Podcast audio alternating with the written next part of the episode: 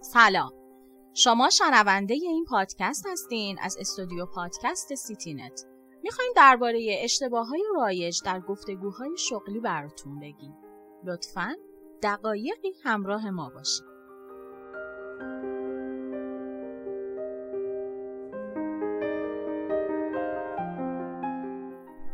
به طور کلی هر کس در هر کاری ممکن مرتکب اشتباه بشه. اما سعی کردن و اشتباه کردن از عمل نکردن بهتره. از اونجایی که در دنیای امروز همه ما خواه ناخواه مجبوریم در موقعیت مختلف زندگی خودمون با اعضای خانواده، دوستان، همکاران، مشتریان، فروشنده ها و غیر گفتگو کنیم مشکل ترس از اشتباه مشکل بزرگی محسوب میشه. اشتباهات به شکلهای مختلفی رخ میدن. هرچی اشتباه بزرگتر باشه بیشتر جلب توجه می‌کنه.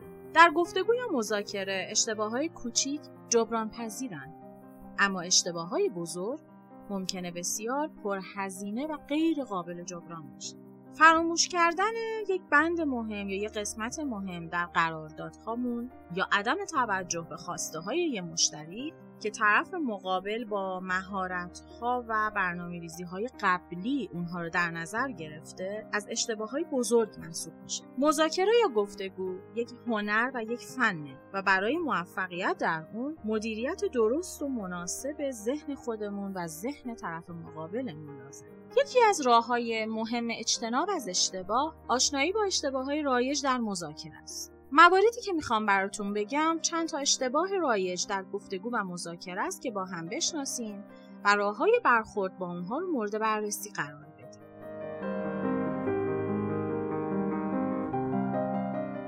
در تنگنا قرار دادن طرف مقابل یکی از اشتباه های رایج در گفتگو یا مذاکره های شغلی قرار دادن طرف مقابلمون در موقعیتیه که هیچ راه حل قابل قبولی در برابر خودش نبینه اصولا وقتی کسی هیچ راه گریزی در برابر خودش نبینه مقاومت رو تا آخرین لحظه ممکن ادامه میده و ممکنه به حرکت ها و اقدامات سخت و غیر منطقی دست بزنه.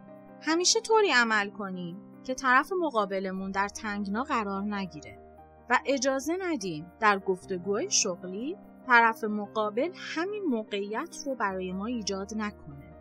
عجله کردن در مذاکره.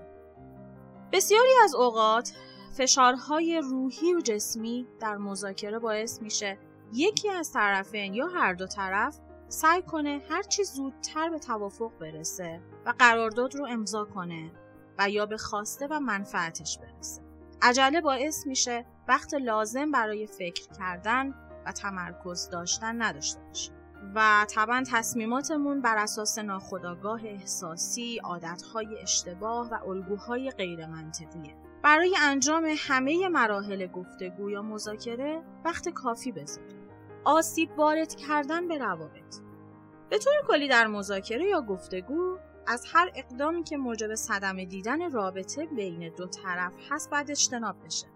استفاده از روش های غیر اخلاقی، وارد کردن فشارهای روانی، فریب دادن طرف مقابل و همه و همه به رابطه دو جانبه آسیب وارد می‌کنه.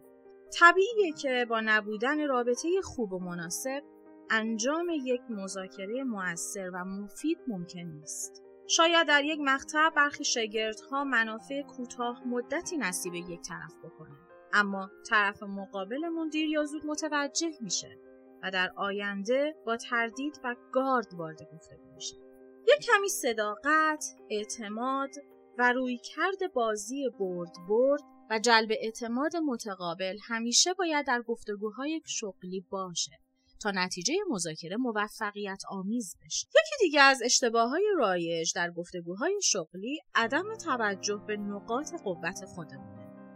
بی توجهی به نقاط قوت خودمون یکی از اشتباه های متداول در گفتگوهای شغلیه. یه مثال خوب و ساده بزنم.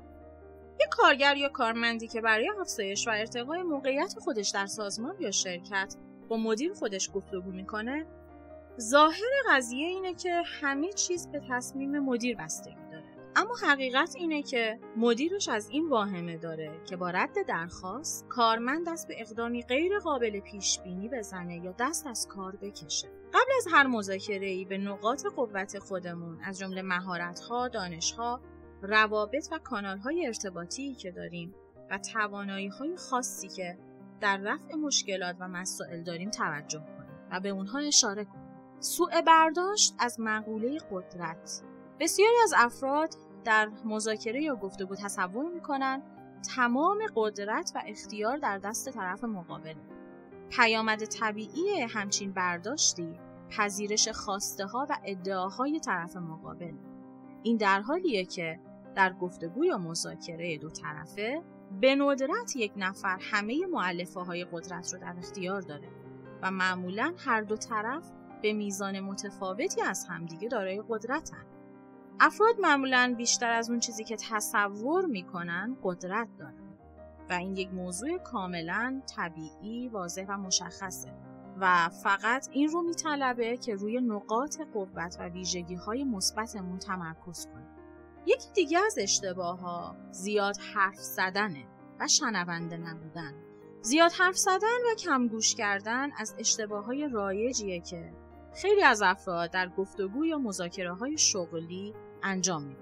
در مذاکره گفتگو داشتن اطلاعات قدرت بسیار مهمی محسوب میشه و شخصی که حرف می‌زنه خواه ناخواه اطلاعاتی رو در اختیار طرف مقابل قرار میده. برای جلوگیری از این اشتباه باید سعی کنیم بیشتر گوش باشیم تا زبان.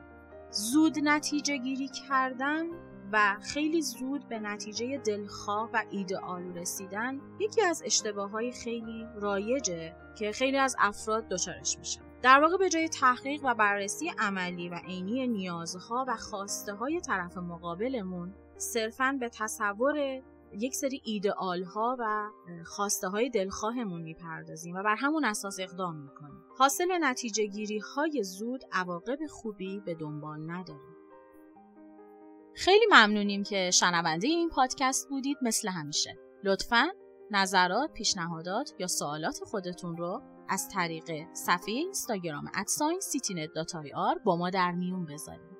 تا پادکست های بعدی خدا نگهدار.